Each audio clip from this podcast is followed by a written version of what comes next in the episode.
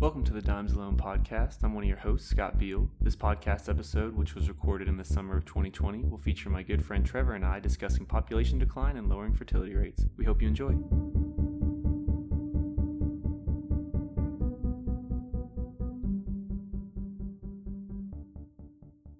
I'm one of your hosts, Trevor Glenn, alongside my good friend Scott Beal.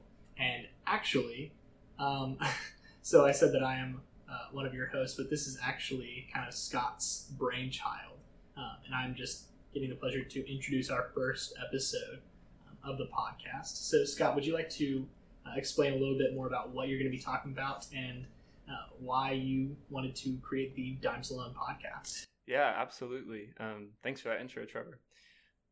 yeah, so I have a, had a couple. I've had a couple friends who've done podcasts before. I know that you and your brother did one that I really love to listen to. Don't say it. I'm not gonna Don't say it because I, I know, I know, but y'all did one I really enjoyed, and a friend Osagi he does one with friend Chris. That one's a pretty good one. And then I've also had roommates who did a sports one as well. So I don't want to shout their names out because I didn't get permission to use them, but um, yeah, so I've had people who have had podcasts, I've been around them, and I've really enjoyed listening to them. And then I've also had ideas with them, and I'm like, man, I want them to discuss this. And I've done what I could to like let it be known. But then I started thinking, man, I wonder if people are also like me and would want to talk about it. Maybe not like going over a whole series of podcasts over a topic, but if they just wanted to come once and said like just let their passions out for 30 minutes, like people just have a passion that they can talk about forever and ever and ever. It's like I just wanted to give them that opportunity, and so um, yeah, that's kind of the hope behind the Dimes Alone podcast. So yeah, in addition to that, let's kind of get into what I wanted to talk about today. So, what are you passionate about, or what is one of your passions that you want to discuss? Yes. Okay. So one of the passions I wanted to discuss, and the one I want to talk about today, is something that I heard a long time ago. I was listening to one of my favorite pastors who's giving a sermon, and he mentioned a documentary he had seen, and he said the results of it were were staggering. And I listened to it, I was like, "There's no way! Like this is made up. Like what he was saying was made up." And the documentary was talking specifically about population decline, and I was just like, "We are a growing population." Like I remember when I was a kid, I thought I heard them say six billion, but now we're almost like we're getting closer to eight billion. You know, if you look at it, the population now is like, this guy, what? Is, why is this guy that I look up to talking about this? It's ridiculous. But I started looking into it and doing a like watching not just the documentary he recommended, but more documentaries, news reports, listening to professors uh, talk about these things, and just trying to research as much as I could. And I just found some really just interesting things that I, I, I wish people would know, and I could just talk about a lot. So here's one of the conversations. So, and you're talking about population. Decline. Did I not say that? Popul- it's population decline slash fertility rates because I think that they they do play hand in hand, and a little bit in population control is what is the old term. Now it's called uh, actually reproductive health is what they usually call it now, reproductive education. Um, and there were just some really interesting things, and I'll I'll put at the very end of the podcast. I'll just say where I got this information from. So if anyone's like really angry at me, I'd love to have a conversation with you. But I also check the, check the source. just to check the sources, yeah. And if if there's something I say is controversial, don't shoot the messenger. yeah, don't shoot the messenger. Excellent, thank you for that.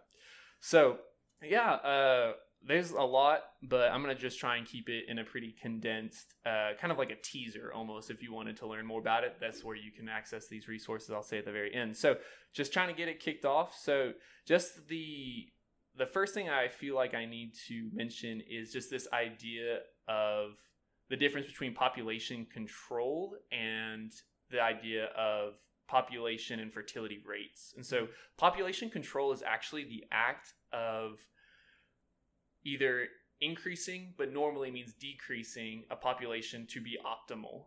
Um, whether that be from really bad things. Um, for example, you had Hitler and Nazis, right? They were trying to decline and eliminate the population of the Jewish people in Europe.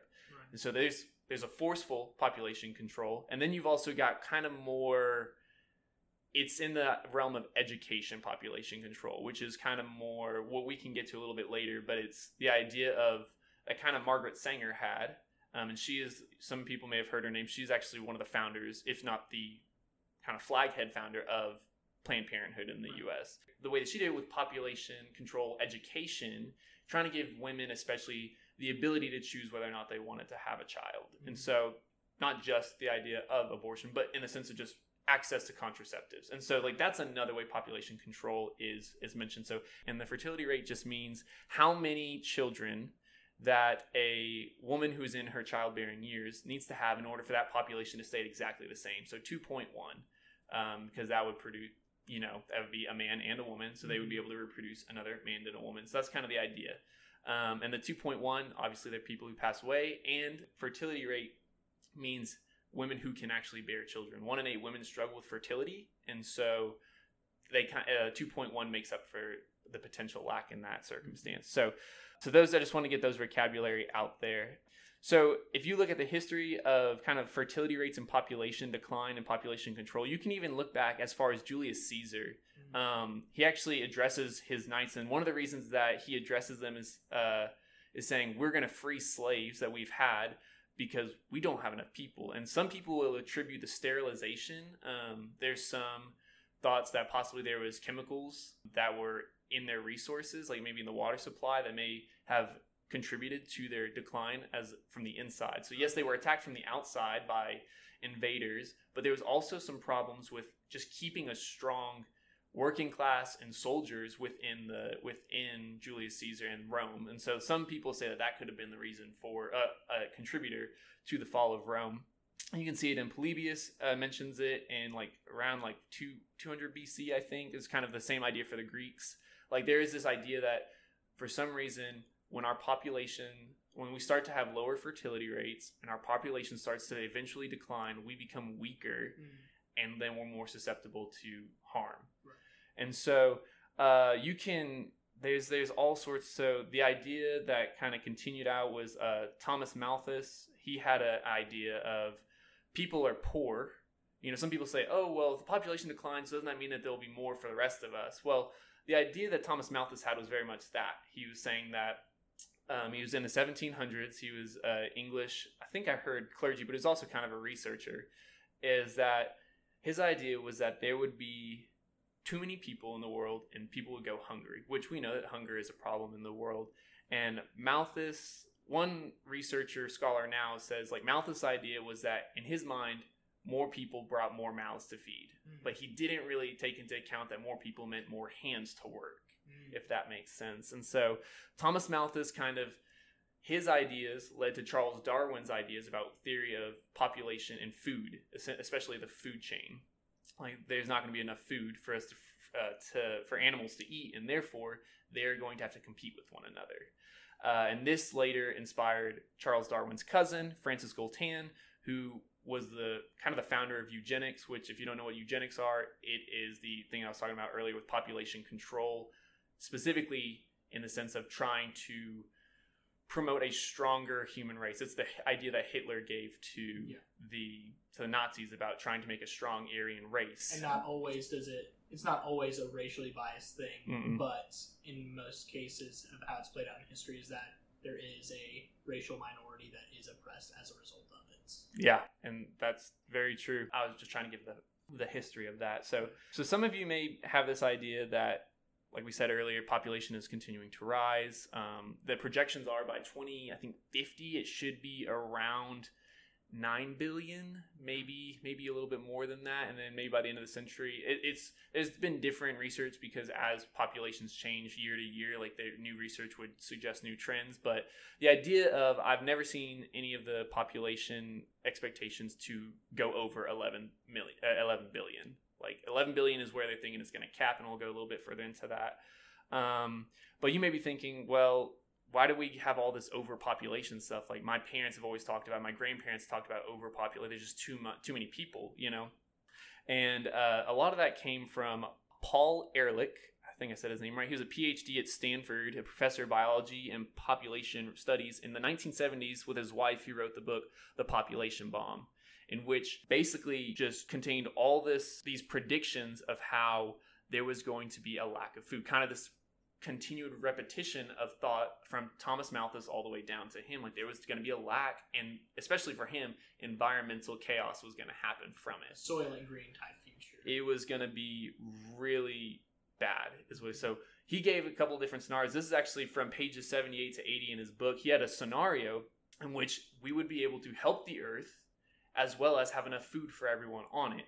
And the idea was that the US and developed countries would stop sending aid to quote hopeless populations until the world population was around 1.5 billion. Yes. That would be and that's guys that means a lot of people are dying. Yeah. So it like some some crazy ideas um but it was a bestseller. It had 13 reprintings. And that book, not him, but that book is listed as one of the top 10 most dangerous books of the 20th century. But people just ate it up. Some things that continued after that was that the United Nations started to get more involved in it. Um, the United Nations started to, in 1983, they actually awarded their Population Award of the Year to Family Planning Commission chairman for China. At that point, they had administered their one child policy in the 19, I think it was 1978. In 1983, they listed the chairman as the person of the year for the UN because he had actually had forced sterilization on people. Like they were not allowed to have children anymore. And so the UN um, in 2009, they actually, some people are saying, well, if this thing is kind of like bad, like I'm saying, or I'm not trying to say that it's bad, but all these things are happening, like it's a dangerous book with the population bomb, like why has the UN not stepped in? In fact, they have stepped in, and they are actually applauding those who have allowed for fertility decline to happen. And they actually had a report saying that 43% of the population decline in poorer countries are a result of their family planning programs. So they're not just saying, like, oh, like this is happening. They're actually saying, no, it's happening because we're trying to decrease the population size. And Right. so some people may be thinking, is this really a big deal if our population size decreases? I mean, yeah, the Romans kind of they started to filter out. The Greeks kind of had some troubles, but like, is it really that big of a deal? You know, um, for the and global population. for the to- global population, yeah, exactly. For the is it a big deal if the global population declines? And and that's the question I'm trying to kind of address uh, in this talk is that I'm just going to try and give some. Uh, got so much history, but I'm just going to try and give some for the rest of our time is the causes of low fertility or why this declining population is happening, as well as some of the uh, implications of it economic, ecological, social implications. So, looking throughout all the resources, there was five or six that continually popped up as causes of why population decline will happen and why fertility rates are continuing to drop. Because that's the main problem is that population decline is happening because the fertility rates are dropping. One of the causes for fertility rates are dropping is the working women population is growing, which is great. That's not a bad thing that women are becoming more educated. They're actually in some areas they're outperforming men educationally in schools, attendance as well as just in grades. So it's like it's not a bad thing that women are working, they're getting more educated, and they're contributing more to society. That's not a bad thing. Mhm. Uh, but it is causing because you get into that workplace, you get into your career, you may put off having a child for later and later. Yeah. Then you start, you run out of time to have that child. Right. Um, it's just kind of a fact of what's happening with biology. Another one is prosperity and affluence. Just the idea that the more money you have, you would think the more money you'd have to take care of children, but most of the time with prosperity and economic growth, you people want to spend money on themselves. Like they worked hard, why would they want to give that money to something that's not going to contribute for 18 years, you mm-hmm. know? the idea of the sexual revolution kind of took away the traditional ideas and responsibility of having a family. Like it was about how can I gratify myself and have as many sexual partners as I can, but not contribute to actually having a family, not be tied down. So that revolution that happened um, in the mid 1900s was a part of why we see today the fertility rates dropping. Something that they call the divorce revolution. It's the idea that because divorces are a lot more common, why would people want to have a child with someone that they could not expect to be there the next year? Like, if you can't trust that person's going to be there, then it's going to cause problems um, to take care of that child. You see that divorces, I mean, research has shown consistently that divorces are not helping children. Like the idea of like, oh, well, you've got two full families providing for a child. Like that's not the case. Like children thrive psychologically by having good, like seeing their parents have a good relationship with one another. Mm-hmm. And you, there's just been so much research done to, to prove that. So I'm not going to get too far into that. And then the last two are misconceptions based on the media and non researchers. So, this idea like, oh, there's going to be too much, there's going to be too many people, too many children, too many mouths to feed. It's, it's not going to be enough for our society. Like, we've got to have less children in order that there will be more for everyone else. So people actually kind of view it as a responsibility of we're not going to have kids so Mhm. that we don't contribute more to this problem. Yeah. Uh, and the last one would be, like I said, physical reasons for infertility. One in eight women uh, are struggling with fertility issues, and so like those six reasons, like they kind of all combine to this idea that the fertility rate is dropping and that women are having children less and less. Currently, many European countries are below the 2.1, just the reproducing rate. And if you've ever seen any of those weird commercials, um, Denmark's got one. I think Poland has one. I don't know if Sweden has a commercial yet, but they have some huge campaigns to actually in- increase their fertility rate Right. um, because of what we're going to get into right now the implications of what happens if population starts to decline due to the lack of fertility or the lack of women and men having children and you know uh, populating the earth. The economic implications are probably the most staggering to many people. So um, first off you've got this idea. There's going to be for example in the us there was the baby boom Mhm. and where a lot of people were having children post-war because of economic growth and 1961, I believe, is the height of the baby boom population. Now, every year after that, the fertility rates are dropping for the most part, maybe one or two years that are outliers. But now you've got this huge population. Uh, when they were children and they were becoming more working class, it was great. The economy was booming because you had so many people who were working in society. But as that class gets older and older, like they, that means that the oldest or the the biggest group of people are the old retired population. Mm. And so when this we call it a, a population pyramid because it looks like a pyramid. The older you are, the less people there are because people have passed away. But because the population boom with the baby boomers It's inverted. is it's an inverted pyramid and it's something that Japan sees probably the most staggering right now. Well, the idea is if you've got so many people who are now retired, well, how does our how does our retirement system work? The Social Security. It's based off of the working class. The working class is providing for the class above them. Well, if your baby boomer generation, the largest population group, is the retired class that's not contributing to society, that means the smaller working class, their children who have declined in fertility rates, they're having to work way harder in order to account for the massive retiring class. And so, what you're having there is that some financial implications of that is real estate problems. Mm. There's not going to be enough people to buy houses because you're not going to have enough people to fill houses. Like we got so many houses in the U.S. People are constantly building and building. But if you're not having the bodies to put into the houses, like your real estate market's going to crash, Mm. which is a huge part of, of economy. Some parts of Spain and Italy have already faced this. They've got many homes that have been abandoned because of the people are having to leave their rural villages to go seek out job opportunities. Um, and they're having to abandon villages. Right now, the one that sticks out most to mind is actually uh, Nagoro in Japan. They used to have 300 people there about 20 years ago, I think. They only have 27 people there now, uh, and the youngest person is 55 years old. And so they're a just an aging, dying village. Like there may not be people there anymore um, in the next couple years. And so this idea that because the largest population group is going to be the oldest population group, the young are actually going to have to work harder to provide for them. There's two ideas that can offset providing for that older class. One is you just got to find a way to increase the, not really the fertility, but increase the working labor class. Well, how do you do that? Well, if you're not, people aren't having children, you got to find them from somewhere else. Mass immigration.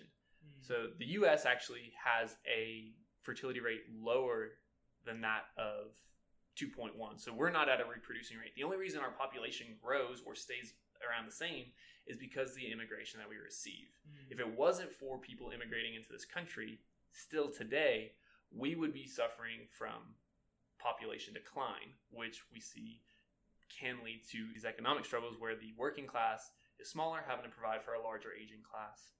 And so, other ways that that may happen is you have an increase in taxes because it's the only way that the government's going to have enough to provide for the older people. There may be an increase in taxes in order to have funds for the older people, but that causes a cyclical problem. Mm. if you're increasing taxes for the working class, they may need to find ways to cut expenses. Not And if you didn't, and if you didn't know that, children are very expensive. yeah, 18 years of providing for someone who can't provide until 18 years. So that would cause them to have less children, which would then make it harder. It's just a cyclical problem. It's going to make it harder for the next working class to provide for their family. And so that's some of the economic problems. Um, some people uh, associate this with Harvey Dent is a uh, Harvey Dent. sorry Harry Dent. Yes, I I I noticed that. Yes, uh, I was like, wait, is this Batman's villain? I can't trust anything. No, Harry Dent. He got an MBA from Harvard, and he Yes. he he saw a. Uh, yeah, that's where it came from. Harvard, Harvey, Harvey. He noticed that the S and P 500, which is a stock index, uh, correlated very much with the fertility rates and population growth from the baby boomers, and there's a 49 year gap. Well, the height or 48 year gap. The height of baby boom is 1961. What happened in 2009? Stock market crash. 2008, 2009. It was a stock market, and like there's a lot of things that played into that. But at 48 was around the time that people stopped spending as much and they started saving.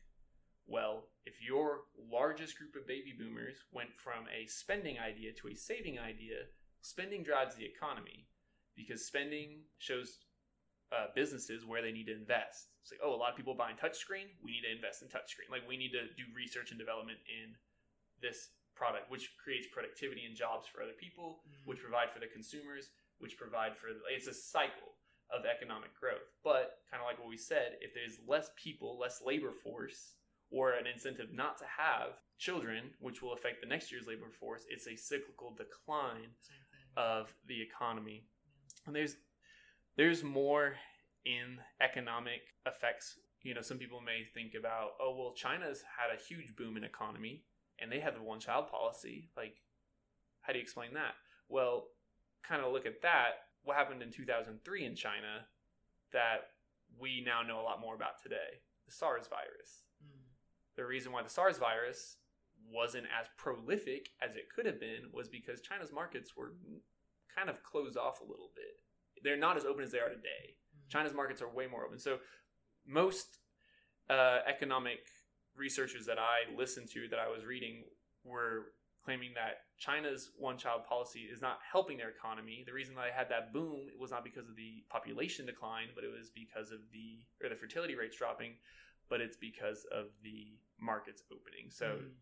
that would to, to some people would have I know thought about that one. But and Japan faces they're the third largest economy in the world is Japan. They're facing the very same struggles and CNA has a, a fantastic uh, about 50 minute news piece on them.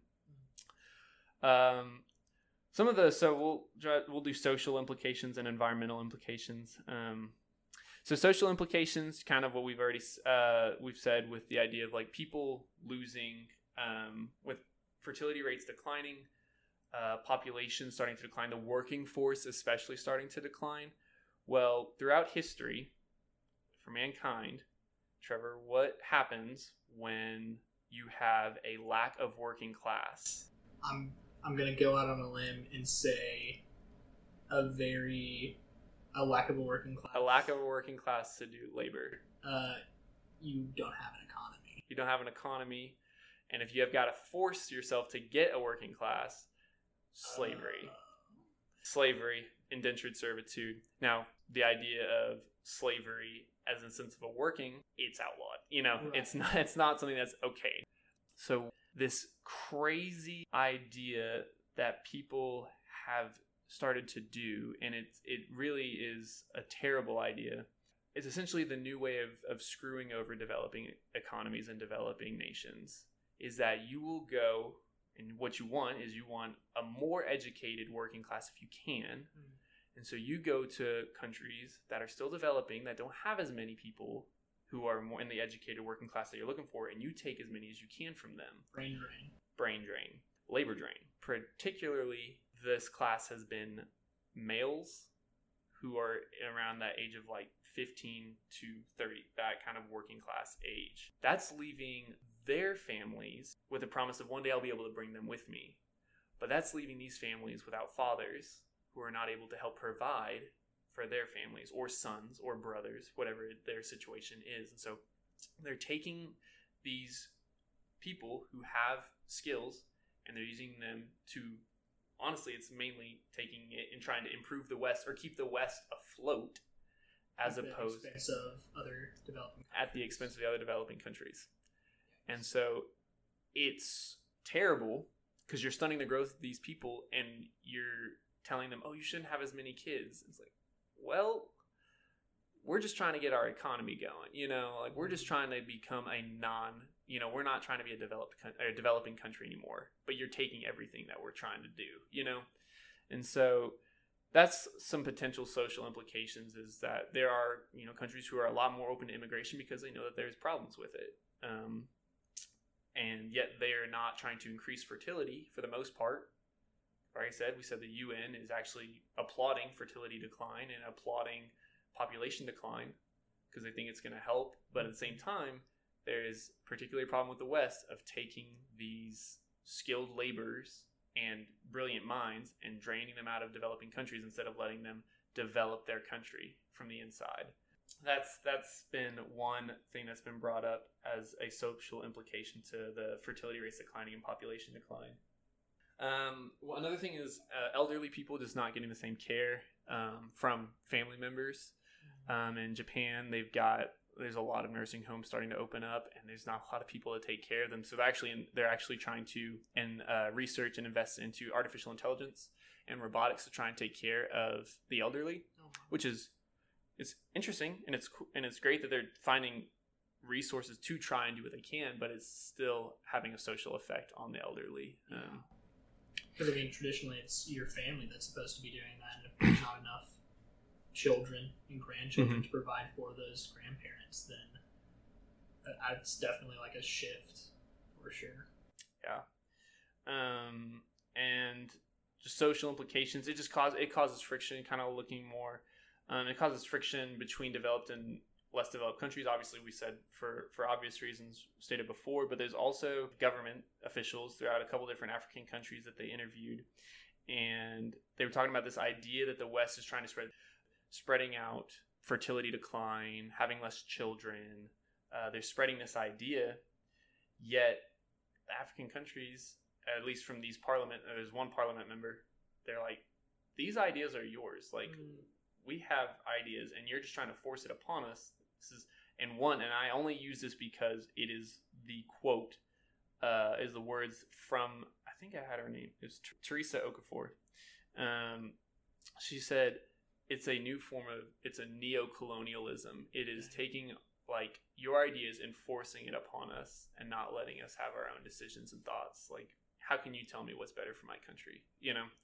And so social implications um, spread way further than just what we mentioned. Is trying to keep this uh, kind of a, like i said a teaser let's talk about environmental implications so this is where a lot of people get this idea of um, well, there's less people, there's less carbon greenhouse gases, there's less effect on the environment. Hans Rosling has this really great presentation. It's kind of like a TED talk, but it wasn't really a TED talk. He did in 2012.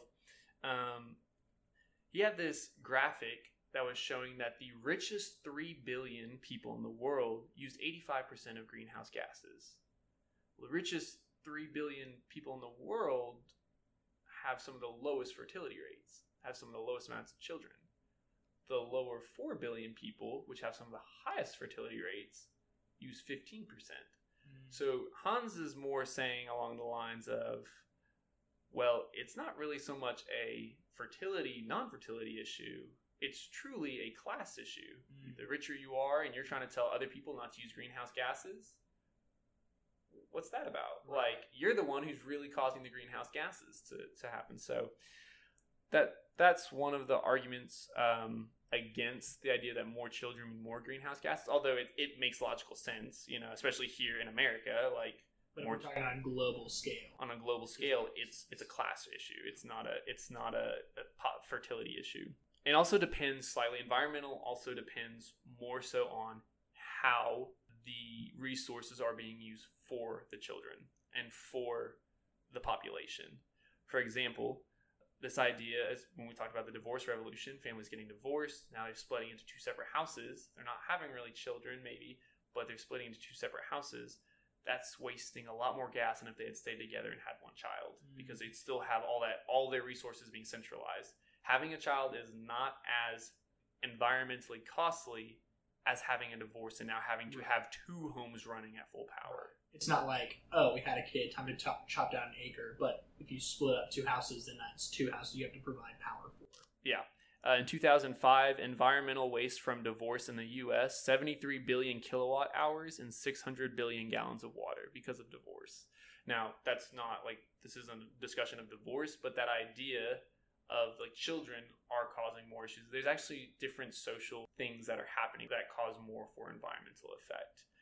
But I understand the logic behind less children, less greenhouse gas. There, there's research that would suggest that that's there's valid claims in it. And even um, the professor who wrote that book from Stanford, the one who wrote about population, the population bomb, he was talking about the idea that if the if the West and the globe really doesn't find a way to cope with the population decline, sorry, the population decline, there will be problems environmentally. Um, the hope is that as the population declines, we find ways to do things with the environment. We find ways to help with the economy. He also mentioned the economy and social issues there was this idea that as long as we're trying to be proactive with it, it should work out. But there was kind of this: if it doesn't, it's going to be real bad. It's going to be real bad for the globe to have a declining in, uh, population. Yeah, your last two things. So, government response and incentives. You can. There's so many resources to look up. Uh, how the government is responding. We already talked about the UN. They're actually praising fertility and they're actually trying to spread. Um, it's called reproductive and family education to Mhm. developing countries to try and limit it, the amount of children that are being born. And once again, it's in hopes that these families would be able to provide for the children that they have. It is better to have two children that you can both feed properly as opposed to having five children that you can only feed three well and two have to go hungry every night. Right. It's an it's the motive is like the UN and the Western world aren't just like monsters who are trying to you know kill off the human race. It's it's born out of a solid motive of wanting to end poverty. But But the implications that come from that not being done well that's where the problem. yeah, that's where there, there could be a problem there. Some of the government responses, like Europe is, they're a completely different place right now. Europe is trying to increase its population. Um, they realize that they are not prepared for the working class to be very small compared to the aging population. In some places, like Sweden, Sweden offers, I think it's like over a year of paid maternity leave, which is awesome. That's great. But at the same time, women are getting hired less because what business wants to pay for someone to not be working there for a year. Right. Um, now, there are ways to do it successfully, and there are ways to help with the economy and keep it going, as well as allowing there to be children enough, like enough children to replace the population. Cue the Denmark commercial. Cue, cue the Denmark commercial. The Denmark commercial. If you haven't seen it, do it for Denmark. It is it is wild, It's great. maybe uncomfortable. I, I do want to give a little bit of credit to Yoshiharu Izaki. He's the mayor of Nagareyama City. It's close to Tokyo. And Japan has had a declining birth rate for years. They they actually have had for a couple years now. They've had more deaths than births. Like they are a, tr- a true declining pop. And since they don't do a lot of immigration on large scale, they are a true declining population. And they're the third largest economy. So they are really trying to figure out ways to solve this. Well, Yoshiharu, he's the mayor of the city and he's actually found some creative ways to appeal to working mothers and women who want to be mothers but don't want to put their career on the back burner. Kind of a train station daycare. It sounds really sketchy, but it's because it has it's a very poorly named idea. Essentially, trains. I, I was in Tokyo. Like trains are used to get everywhere, and so what's happening is mothers are taking their children to the train station, dropping them off at a really they call it a daycare, but it's really more of a transit service in and of itself of responsible adults who take care of children. And they get them to their school, take them to school, pick them up, and bring them back to the train station. So it's a way for working mothers to still be working, but also be close enough and know that their children are in proper care. Mm. And so there's some creative. And he's actually seen. Uh, he oversees uh, uh, Nagareyama City is arguably the fastest growing population in Japan, only at a 1.6 fertility rate, but still that's greater than the negative 0.7 percent that the country faces as a whole. So I do want to just give some credit to what Mayor Ozaki is doing. Kind of already went over my time, and I feel like I haven't done a great job of of keeping this succinct and single minded. There's just so much information, but just some um, predictions for the future. Uh, just things to think about. If you look into these things, you will hear some conflicting information. Mhm. It's controversial topic. It's a controversial topic. The thing that I realized most, though, was what are your beliefs on people? Mm. Because Hans Rosling was he did it he does a fantastic if you have an hour listen to his it's not really a ted talk but it's available on youtube you type in hans rosling do not panic he goes over a lot of things um, but there's quite a bit on population and fertility and he was so positive because his population research was showing that we will plateau at a certain amount of children born per year that it won't decline any further but there'll be a plateau and yes, because you know some people ask, well, why is the population still growing if our fertility rates are dropping? Like this is crazy. Like the math doesn't add up. Well, as one of my favorite quotes I heard was, population is still growing, though fertility rates are dropping, not because we're not reproducing like rabbits, but it's because we stopped dying like flies. Mm. Like we are, like the. I mean, I remember when I was first hearing about life expectancy, it was 70 for a man. It was 70. Yeah. Life expectation was 70. Now it's up to like 78 or 80. And Longevity. yeah, longevity is way higher, you know? And so what Hans is saying is that yes, our population is going to increase. He thinks to about 12 billion, uh, maybe 11 billion, 12 billion. And then it's just going to plateau.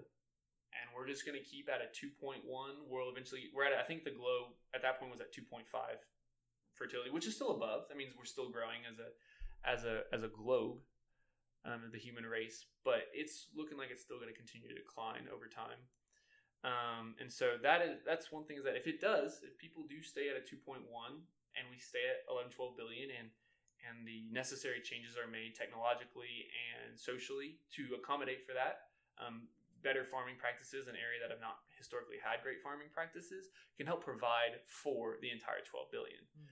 Others who were more skeptical on humans not just being very self-absorbed and causing those cycles and just lowering amount to more one child per woman type of reality of type of future like that is going to have large scale problems that the future generations will have to figure out one interesting thought that was kind of shared was that and this was a little bit older of a statistic in 2009 is when it was announced that there may be an increase of people of faith not just saying we think of christian but jewish people Christians, Muslims, people of faith whose faith, especially in the Christian religion, there is a order of be fruitful and multiply. And so some believe that there will be an increased amount of religious people in the world. So Because Christians. religion is passed traditionally through family members teaching Mhm. their kids. Yeah. And especially if their religion is discussing having children and it's a Mhm. command and it's something they are to do and, and to obey, then they're going to be more likely to have children than those who would not because of a religious reason. And so that's one researcher's uh, prediction. But I mean, that was again, that was 10 years ago. He made that prediction. So I'd like to see where that stands now. But yeah, if uh, I know that was a lot and I feel like I was jumping around I tried to keep single minded, but uh, it's, it's just so much information. If you want to learn more, some of my recommendations, um, Demographic Winter by Rick Stout and The Demographic Bomb by Rick Stout. It's a two part documentary. I know the Demographic Bomb is, is on Amazon Prime for those who have it, but it's made by one person. It's a, it's a ton of, of researchers and scientists have come together and economists have come together to, to do it. And so it's not just like one guy, but it's one guy is the director and producer. So you may be getting more of his opinions on things. So to, uh, to continue it up, um, I would say Hans Rosling, Do Not Panic. It's on YouTube. He has his own views on it, and it's a more optimistic view, which is it's good to balance out. Uh, and then I would definitely recommend Japan's Demographic Time Bomb. It is a piece by CNA uh, that they did, I think, in 2019, and it's really it's really eye opening to Japan. I just have a heart for Japan, so uh, if the if you're interested in that, like please uh, look into that. It's on YouTube as well. Uh, do you have any questions or? No, I mean, again, you did. You, this is a topic you've been passionate about for years at this point. Um, so I always have a, a great time listening to your your research and your thoughts on it. Um, but yeah, what is? I guess if I have one question, you said that your views on population decline um, say a lot about what your view, how you view people. How do you view people, and how do you view population decline? Mm. What is your what's your speculation? What is your prediction? Mm, that's a great question, and it's one that I have been challenged when I first started sharing it. I've been challenged to to think a little bit more broadly. I believe that it depends on a person's individual morals and in a person's individual responsibility. And if it continues down what I've experienced in my life of people being a little bit more prone to being self-centered, and I don't mean that in just like a mean way, like self-centered. I feel like it does have a negative connotation, but really the idea of caring for oneself in ways that may not be appropriate for the entire human race, then I think that there will start to be, we will see a decline. And I know that government laws and incentives aren't enough. Mm. Um, we've seen that. That's why they keep making those Denmark commercials, because they're not working. um, and so my, my prediction is that there will be a decline eventually. And that it, I don't think it's going to get to a point where it's going to be too late um, to, to change it, but I think it's going to be something that will affect economies, and that's probably when it's going to start to be bigger. And so I think once it starts to affect people's economic positions, there might be a call for change that I think people are starting to listen to. But there's also talked about a bunch of stuff with medically trying to lengthen people's lives longer than 100 plus years through robotics. So who knows what will happen in the future. So uh, my prediction is that we will have some sort of decline, but I don't think it's going to be. I don't know if we'll ever be back to seven billion um, or six billion. Thank you for listening to the Dimes Alone podcast. We hope you enjoyed it. This podcast was created for the purpose of gathering friends together to discuss topics they are passionate about. If you enjoyed the podcast, share the love with a friend. Follow us on Instagram at Dimes Alone, and if you're interested in coming on the podcast or have thoughts on something we should discuss, please DM us. We appreciate y'all, and we'll see you next time.